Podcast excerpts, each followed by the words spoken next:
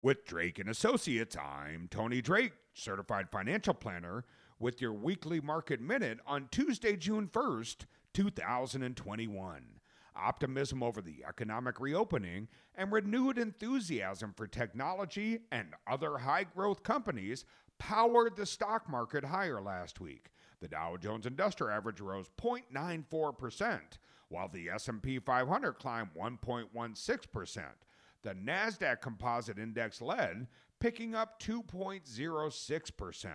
Stocks rallied on renewed confidence in economic recovery, lower inflation worries, and rising comfort with Fed officials talking about potential for easing of his monthly bond purchases. Technology, communication services, and reopening stocks were among the market leaders. Investor sentiment was buoyed late in the week by encouraging jobless claims numbers and the unveiling of a Republican infrastructure proposal at a somewhat hotter than expected inflation indicator on Friday did nothing to dampen optimism as stocks added to their gains ahead of the three day Memorial weekend.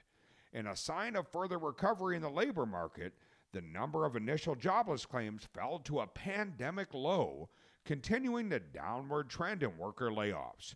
New jobless claims totaled 406,000 for the week, well below the pandemic high of nearly 1.5 million though still above the 2019 weekly average of 218,000. The history of Memorial Day extends back to the Civil War when it was referred to as Decoration Day. We join all Americans in honoring those who died in the performance of their military service to protect the freedoms that we all enjoy today. These were remarkably brave men and women whose sacrifice will never be forgotten. We'll look forward to a couple pieces of key economic data this week. On Tuesday, we'll get the Institute for Supply Management's Manufacturing Index. On Wednesday, we get the Automated Data Processing Employment Report.